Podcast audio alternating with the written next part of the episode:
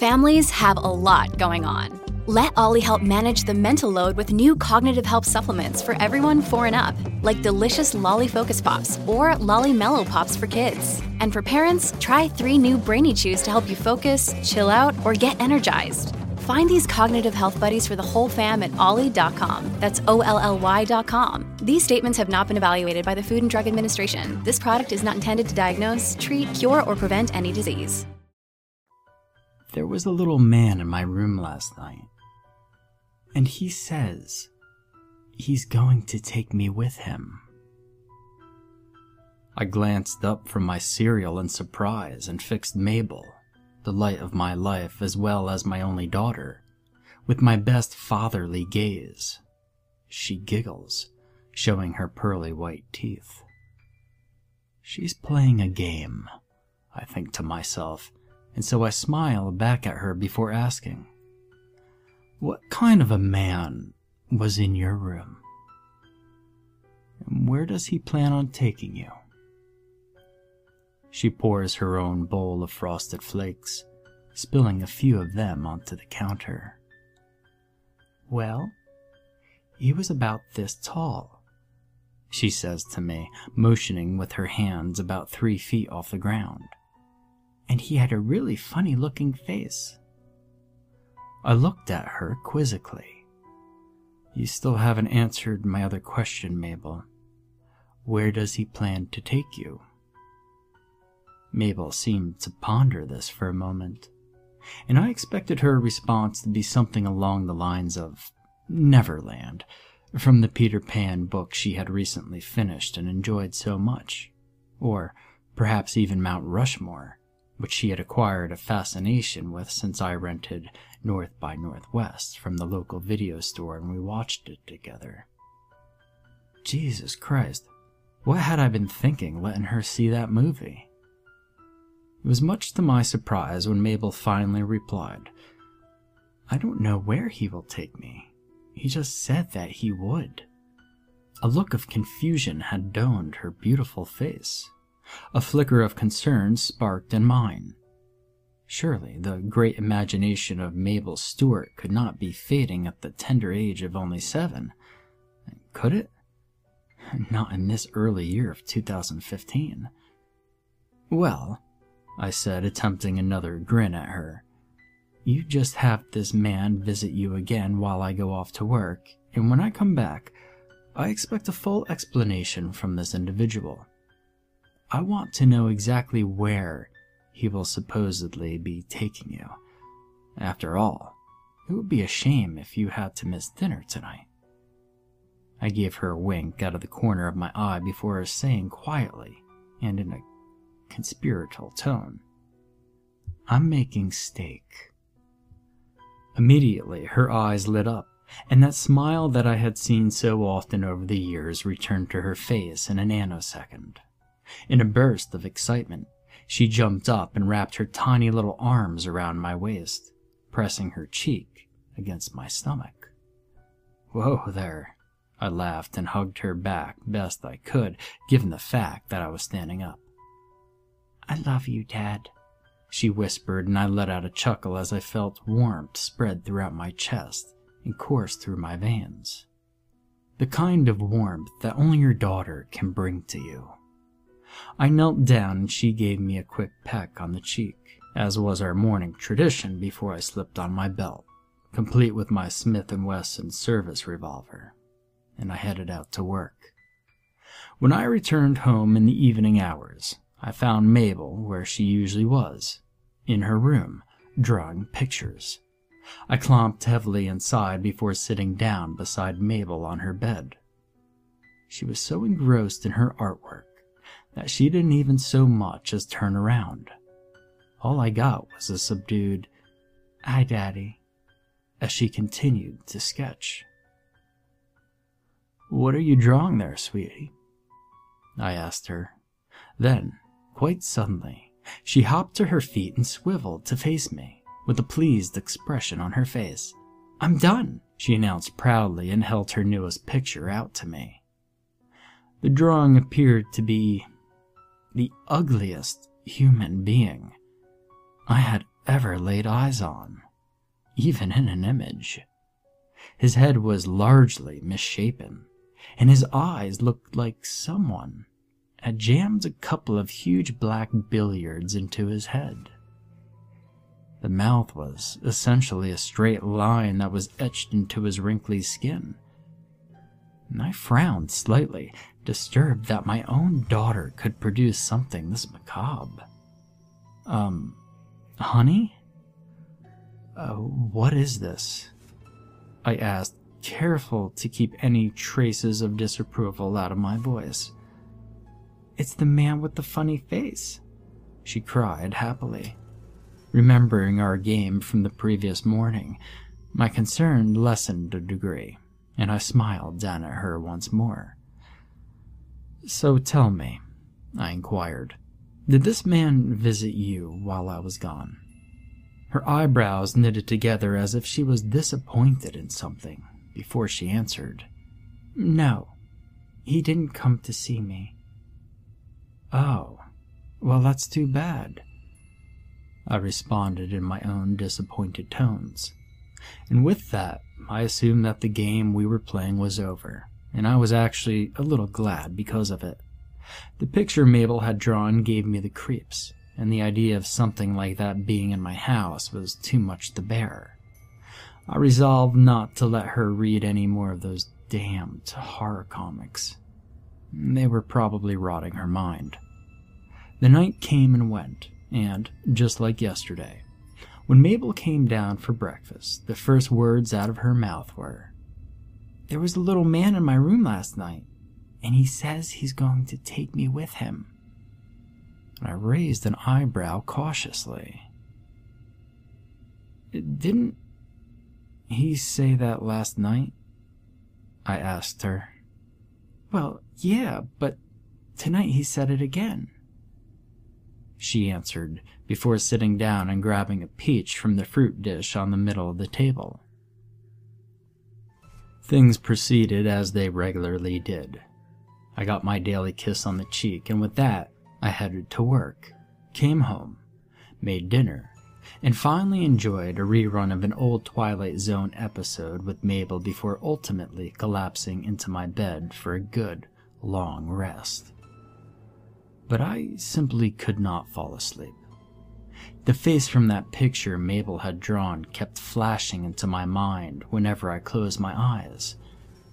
It was inescapable.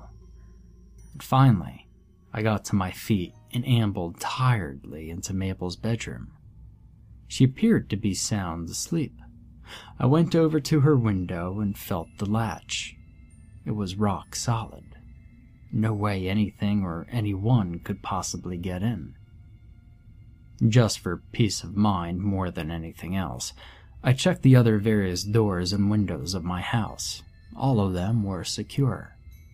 Feeling significantly better about myself, I climbed back into bed and slept tranquilly for the rest of the night.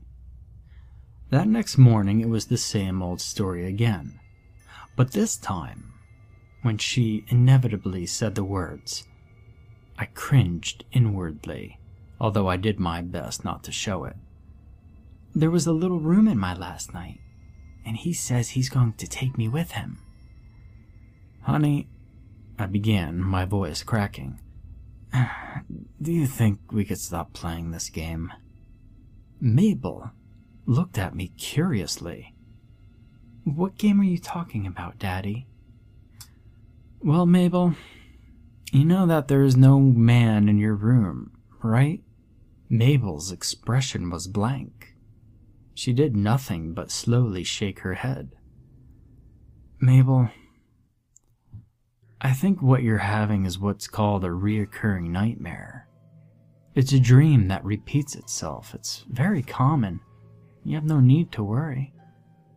And again, Mabel's stare was cold and blank. She responded by saying, "Daddy, I'm not lying to you. The man is real, and he's going to take me with him." I continued to eat breakfast momentarily, musing with myself about how the situation could be fixed. Then an idea came to mind. and I hid my smile with a glass of orange juice before clearing my throat. "Mabel, do you think you can convey a message to this man for me?" "Uh-huh," Mabel responded, buttering her toast. "Tell him that I don't want him in my house anymore. And if he wants to take anyone, he should take the Brewer kids from up the street." For a second, I could see the amusement in Mabel's eyes. She knew what bad kids the Brewers were, and how relieved everyone would be if they were to suddenly disappear without any explanation. "Sure, Daddy, I'll tell him." A few hours later, the day's work was done, and I was in the final stages of preparing to go to bed. I walked over to my drawer, pulled it open, and took out my revolver. The leather holster was smooth and harbored no phrase. I had taken good care of it. I slid the gun out of its protective case and looked down at the shiny metal instrument of death. In all my years of police work in this fine town of Millingport, North Carolina, I'd never fired a single shot from this pistol. Twice, I had to draw it, but... Look, Bumble knows you're exhausted by dating. All the must not take yourself too seriously, and six one since that matters, and what do I even say other than, hey? Well, that's why they're introducing an all-new Bumble, with exciting features to make compatibility easier, starting the chat better, and dating safer. They've changed, so you don't have to. Download the new Bumble now. Nothing more. Sort of like how I never got the promotion to detective. Regardless of how hard I worked to prove myself, I feel a twinge of anger. My boss shouldn't be able to hold my life's ambition from me because I looked at his wife the wrong way. And what was wrong with him? I forced the hate down. I shouldn't allow myself to be irate towards my boss, lest I do something I regret in the long run. Decidedly, I set my gun down on my nightstand and fall into my bed. Call me what you will, but I just wouldn't feel comfortable without it in hand's reach for this particular night. When I woke up in the morning, everything was well. I had gotten a good night's sleep without even a single interruption. I looked over at the pistol that lay on my nightstand and chuckled to myself. Huh, what a childish thing it was to put there. I get to my feet and place the gun in its proper location before making my way to the kitchen and beginning to make myself oatmeal. Within a few minutes my breakfast is ready, and I sit down at the table to eat. It's only when I am halfway done with my meal that I realized Mabel had not come down for her morning nourishment. "Mabel?" I cried. "Breakfast is ready. I made oatmeal." There was no response, which was strange, considering the fact that Mabel loved oatmeal. I stood up and eyed the stairs suspiciously through the open door leading into the living room. Taking a deep breath, I crossed the kitchen, made my way through the den, and began to mount the stairs, one by one, slowly and cautiously. When I eventually got to the top, I scanned the hall. Mabel's door was slightly ajar, and I could make out a faint trace of her lavender wall that I had painted myself, much to her delight. And suddenly, I wish I had my pistol at my hip. I kept imagining all the bizarre and frightening things that could possibly be on the other side of that door, perhaps holding my daughter hostage so that she could not speak. And out of the depths of my own mind, I conjured the image of the picture Mabel had drawn. Every instinct in my body was telling me that if I opened that door all the way, that thing would be there, and it would pounce on me, perhaps tearing out my throat with sharp white teeth that the line of its mouth had hidden so well. The logical part of my mind piped up. You're being absolutely ridiculous, Scott. There's nothing on the other side of that door but your overslept daughter, and you damn well know it. Now go over there and open that door. With tension building in my chest like the cogs and springs being tightened in a clock, I took step by step forward until the door stood right in front of me. I placed my fingers on the smooth wood and pushed gently. It opened slowly, with a maddening creak that made me want to clench my fists and grind my teeth. I walked inside the room and turned on the light. Mabel was nowhere to be seen. The sheets of her bed were jumbled and twisted, as if there had been a struggle. My breathing began to quicken as I observed the room. On the floor next to the bed, there were ten scratches engraved into the wood that went as long as ten feet across the room, as if someone had been grabbed by their ankles and dragged from the comfort of their bed. And after that, there was... The most personal fear rose within the recesses of my mind, and I stepped forward, looking down upon the object I had just discovered on the floor. It was a fingernail, female by the looks of it, and no bigger than a sleeping pill. And after that, there was a little bit of blood, and the trail ended at the second story window, which was wide open, and a cold breeze wafted in. And the tears that stood in my eyes came cascading down as I collapsed against the floor in shock, weeping for the loss of my daughter. How had I not seen this coming? The little man with the funny face that came into her room every night was probably a kidnapper wearing some sort of disguise. And I, of all the people in the world, a police officer, had been too much of an idiot to notice or to think anything of it. And now, my little girl is gone. She had been kidnapped, but by who and how? The doors and windows were firmly locked. How could anyone possibly get in? How could something like this occur? The questions whirled around in my mind. And there was only one thing to be done. I went to work. I started the only place I knew where, Mabel's bedroom. I took out my camera from storage room in the downstairs basement before beginning my investigation. I took picture after picture of every last inch of the crime scene. Not a single detail was missed. I examined the angle of the fingernail I had found on the floor. It would appear that Mabel had actually made a good effort to ground herself. One more tug from her assailant, and the nail was bent back until it snapped completely and was left there. Having a fingernail come off is a very painful ordeal.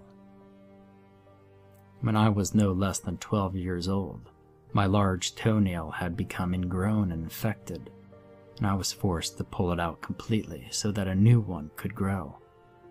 The pain had been absolutely unbearable. I had howled in anguish as the pliers did their dirty work, and when it came out, I had immediately to submerge my entire foot in ice water.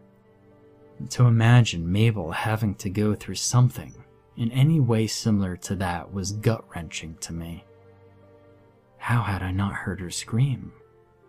Excruciation, such as that, was usually, if not always, accompanied by screaming. And the only way to explain this was if Mabel's attacker had masked her racket somehow, most likely by clamping a hand over her mouth. But this did not add up. How could this be possible if I already knew that this said attacker had kidnapped Mabel by grabbing her by the ankles and dragging her? Could not be, unless whatever had taken her had more than two arms. What else was there to do? And a sudden idea came to mind, and I quickly ran downstairs and grabbed the materials I needed from my work drawer. I had bought these items from eBay in the hopes that I would need them for a job as a detective, a job which I never got. When I went back upstairs, I began to dust for fingerprints. I must have done every square inch of that bedroom, from the windows to the bedposts, and much to my disappointment, there was nothing of any interest. All the fingernails in that room belonged to Mabel herself. I scowled. What an idiot I was being. Did I really think for even a moment that a man or a thing sadistic enough to kidnap a child from the arms of their loving parent would let me off with something as easy as fingerprints? And in my frustration, I threw my brush across the room before racking my brains on what to do next. The roof. I would check the roof for any indications that could help me solve this mystery. And unsteadily, I pushed myself out of the second-story window and lowered my body on top of my house. The first thing that I was able to discern was the shingles had been kicked loose. I followed a path of cluttered shingles until I found myself looking over the edge of my roof. Below, there was an arbor that I had bought for the grapevines that had a tendency to grow near our porch. Now it is clear to me how someone could easily get up here, but the issue on the windows being locked still remained. I went back to the house through my window.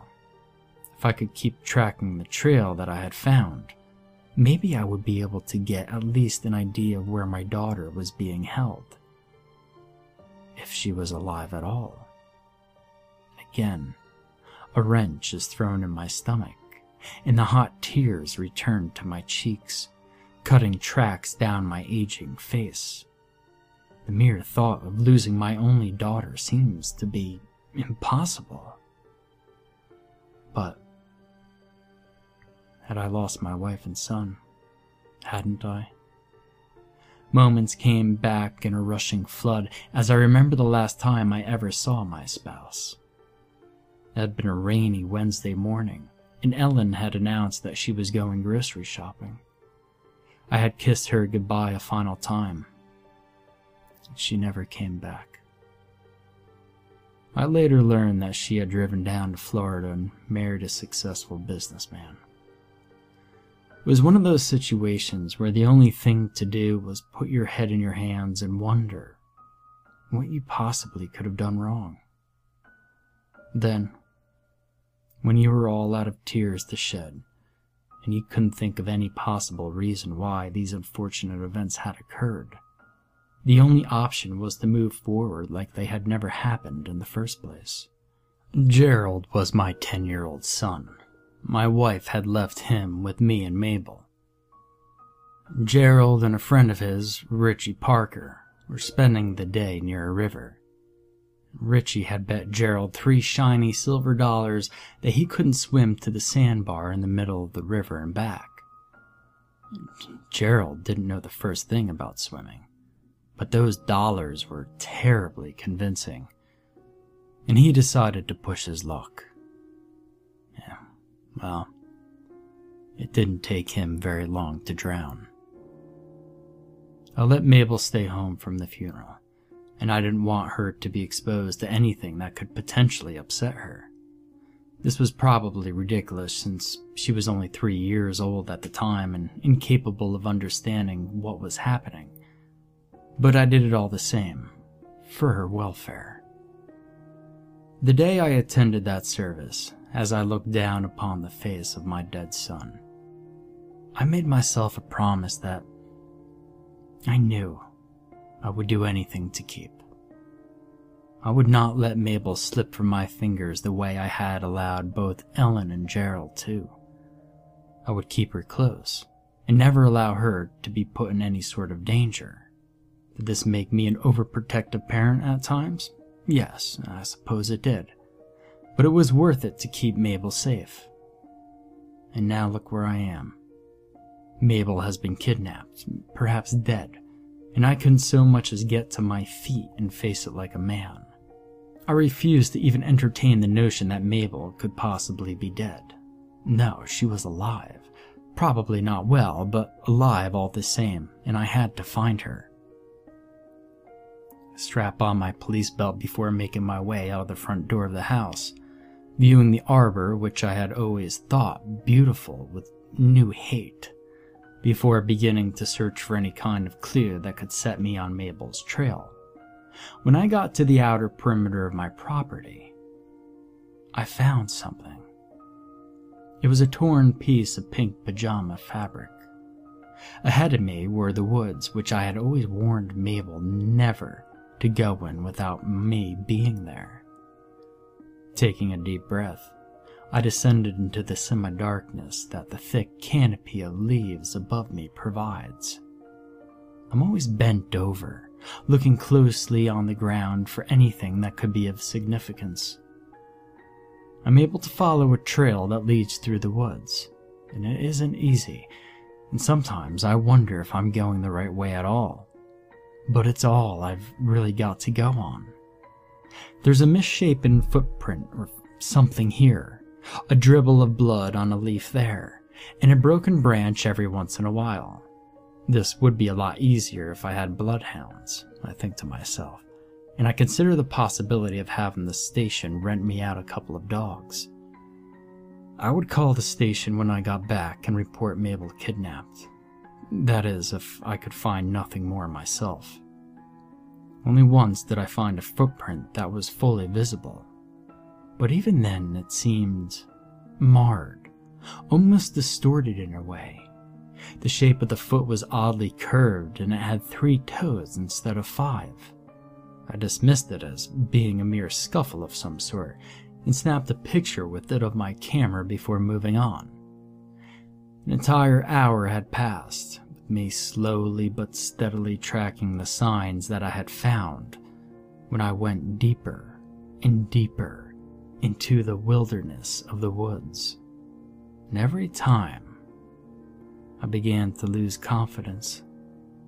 A memory resurfaced in my mind. I was ten years old, and my dad was taking me hunting in the woods for the first time. I was very excited. This was something that I had been looking forward to for quite a long while. My father dressed me in heavy camouflage, to the point where I felt like I would fall down if I tried to take a step. Then, he thrust a twenty-two rifle into my bundled arms and explained to me the basics of gun safety. I could barely hear him through the cap that was pulled tightly over my ears, but that was all fine. I had shot guns over at my friends' houses, and I knew what to do and what not to do anyway. With that, we were off. He and I drudged into the tightly interwoven trees to find ourselves a buck to shoot. I asked him if I could take the cap off, and he nodded his approval. And no sooner than I had removed it, he was holding his hand up for me to stop. And then he crouched down, examining the tracks that he had found in the mud. He beckoned me closer, I placing the butt of the rifle on the ground. We both observed the imprint of deer footfalls, me feeling a little silly doing it. With that, he taught me in a hushed whisper the fundamentals of tracking. And at first, I was admittedly quite terrible when it came to the task of tracking game. But as the years wore on and my father and I went into the woods more often, I became skilled in this operation. By my teenage years, with the help of my dad, I became one of the best trackers in town. I smiled to myself, despite my desperate situation, over that memory of which I'm so fond of. It is only a few minutes later when in the woods, and the trail with it, abruptly ended. I found myself looking out into the brewer's cornfield. The pale yellow stalks of corn rustle in the wind. They almost seemed to be mocking me. Whoever kidnapped Mabel took her through this cornfield, no doubt about it. but it would be trespassing to go forth and investigate, even as a police officer. I cannot just search the Brewer property without a warrant, and there is the possibility of me getting shot if I were to try. Bart Brewer is not very agreeable to trespassers. No less than a year ago, I remember a young nine-year-old boy coming into the Millingport police reception area bawling his eyes out.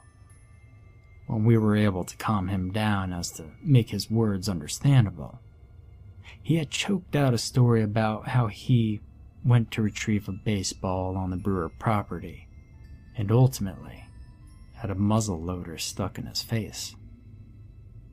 Suddenly, a thought comes to me. How did I know it wasn't the Brewers that had abducted Mabel in the first place? Somehow this idea troubled me, despite me not knowing the Brewers very well.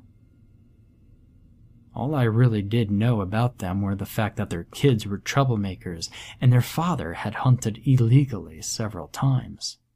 That and the fact that they were not very nice people, and it was certainly advisable to avoid them whenever possible. The answer were in those stalks of corn, and I knew it. So without another thought, I strode forward and began to make my way through the yellowed rows. Picking up clues to the trail in the cornfield was much easier than it had been in the forest. Certain stalks had been trampled over, making a clear and obvious path. The sun rose high in the sky and sweat began to accumulate on my brow. Still, I pushed on and on, with the sound of corn husks crunching under my feet and the stalks tickling my arms and legs. Any moment, I keep expecting to find myself face to face with Bart Brewer and the muzzle of his eight-gauge shotgun. But for whatever reason, I do not. The farm remains peaceful and quiet. There is no sudden blast of a gun and the spill of my guts. In the row of corn, I walk on, undisturbed. Eventually, the trail stops, and I step out into the open, but I'm still in the cornfield. It would appear that somebody had cleared out a wide center in the corn. The stalks had been pushed flat for twenty feet in every direction in this one particular clearing. There were no more signs of Mabel. It was as if the earth had swallowed both her and her kidnapper up and left a large amount of open space in their wake. As hard as I searched, no more clues could be found. A course of action needed to be taken. I could call my fellow police officers to this case and lead a full-scale investigation of the Brewer farm. That would be the obvious thing to do, would it not? Then, I started to think to myself. I sat down at the wide-open clearing in the corn, and I thought. I thought about how, after all these years of hard work and dedication in the police department of Millingport, I'd never been given the promotion to detective. It had been my life's ambition since I got out of college. Start out as a lowly police officer and over the years get promoted to detective. However, after all this time, I hadn't even come close to this opportunity, despite how much I wanted it, and despite the excellency in which I had done my work. If I solved this case on my own, without the help of anyone else, my boss, no matter how much he disliked me, would have to give me this promotion. How could he not? With this in mind, my mission to find Mabel became ever more urgent than it already was. On the way back to my house, I made a plan. I would return to the Brewer farm for a late-night stakeout. Anything suspicious would be captured with photographic evidence. Later that evening, when it was exactly ten o'clock and the sun had disappeared beyond the vast horizon, I set out from my house to do what I must. I parked my car on a ledge overlooking the Brewer farm. The only thing left to do is to wait. The hours crawl by with no signs of activity. I often find myself thinking that this is pointless, and I should turn around and go home and get a good night's sleep. Then, maybe in the morning, I could call the rest of the police department and have them sort all this out for me. And hopelessness nearly overcame me. Who cared if I didn't get the promotion to detective? Wasn't this all pointless anyway? What were the chances of me finding Mabel on my own? Slim to none, probably. I was wasting my time. And maybe the consequences of me of not telling the police department could be even greater. What if I had my badge revoked for not reporting a serious crime? And what if Mabel was already dead? And if I hadn't just called the police department, she might still be alive. The indecision of what to do is unbearable. I eventually decided that if nothing is to happen in the next five minutes, I should leave and call the police department as soon as possible. I glanced down at my watch. It is exactly two thirty-seven a m I let out a deep sigh and the exhaustion rolls over me in a wave of weariness. I blink hard, trying to focus. Spots dance in my field of vision. All the slight movements that I make feel forced.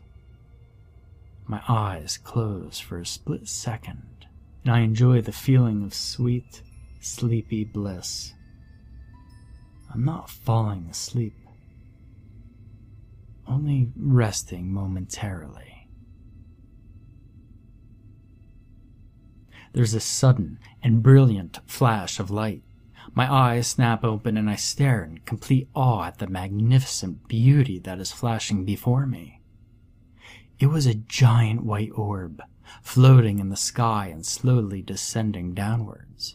It is spinning very fast and sending fragments of every color I've ever seen in every direction, as well as colors that I'd never even seen before. It was a total shock to my brain, since I had never registered something of a color that was not natural.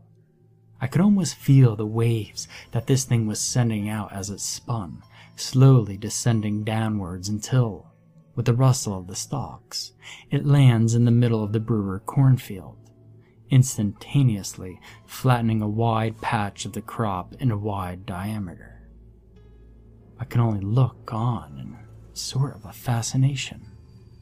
This was something supernatural, something, and the words came to me in a flash. This was something extraterrestrial.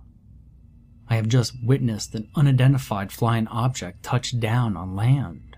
Wonder overcomes every emotion that I have built up within me. Could I be the first human being to ever see something of this nature? And that's when I feel it.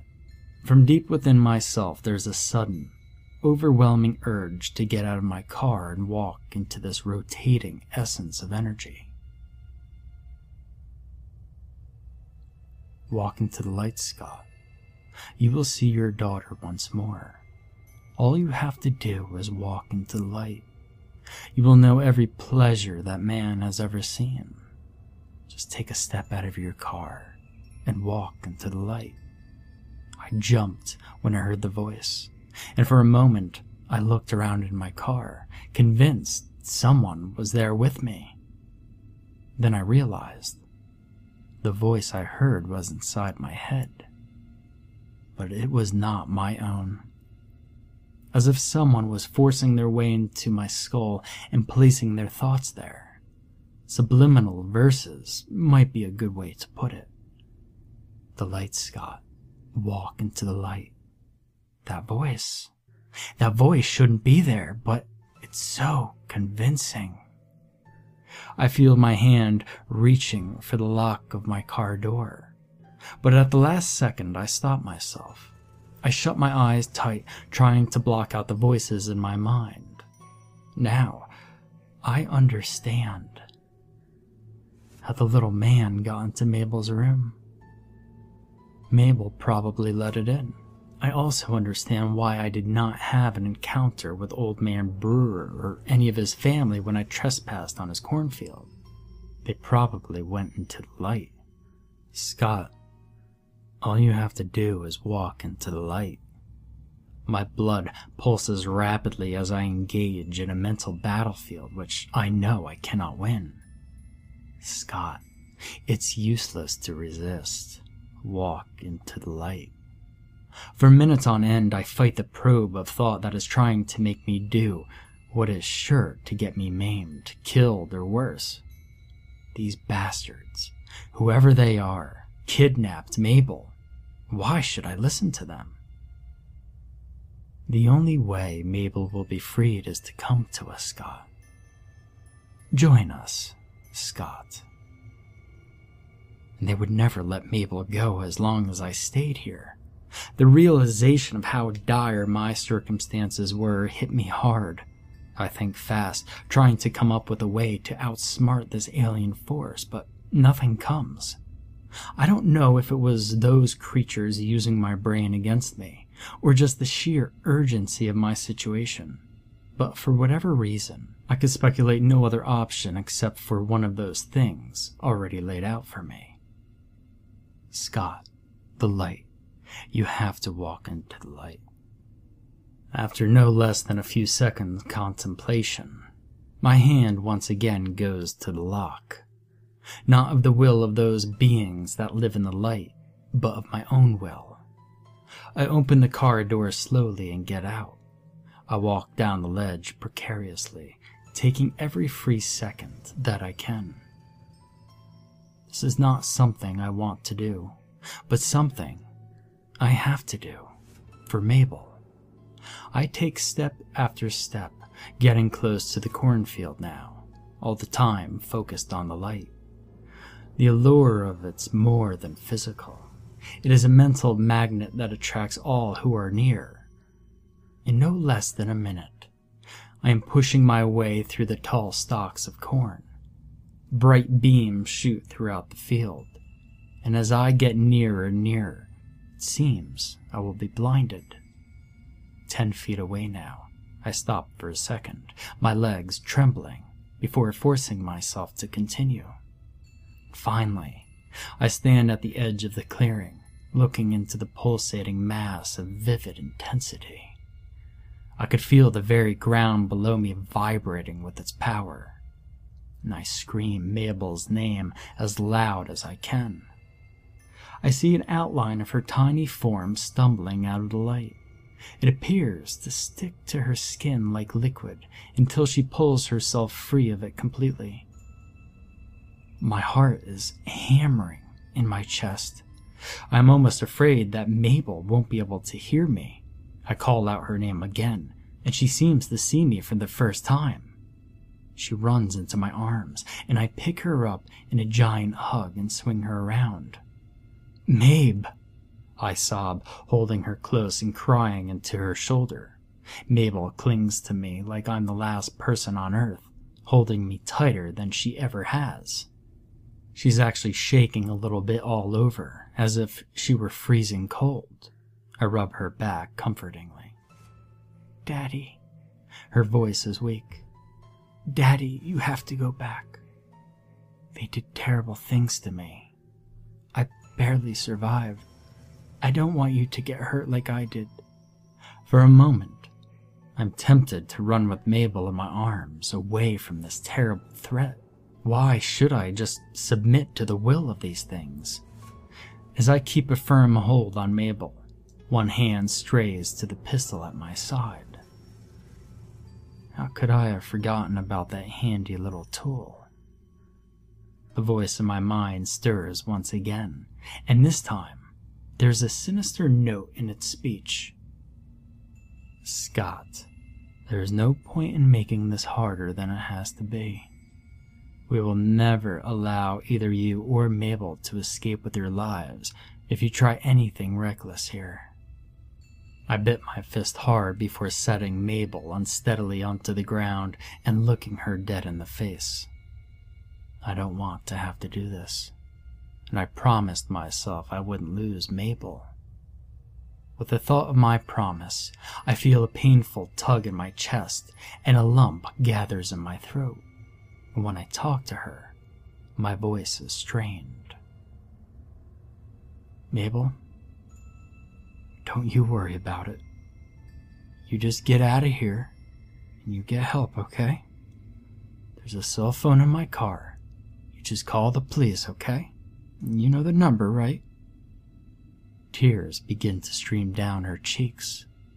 When she responds, her voice is thick and layered with grief. Daddy, please don't do this to me, please. I don't want to live without you. I use my thumb to wipe her tears before saying to her, Please don't cry, Mabel. It hurts me to see you cry. Just know that whatever happens, I'll be safe as long as you're safe, okay? It was a lie and we both knew it, but Mabel just nodded her head, despite my words. Her weeping had not subsided. She's breathing hard and deep. I looked into her deep blue eyes for one last time. The multicolored lights reflected in her pupils. Then, with a break of my heart, I yell as loud as I can. Go, Mabel. Run for the car. She takes off running in the direction that I point. Then, I stand and face the light. It doesn't matter what is about to come. What matters is that Mabel is safe. I walk into the light.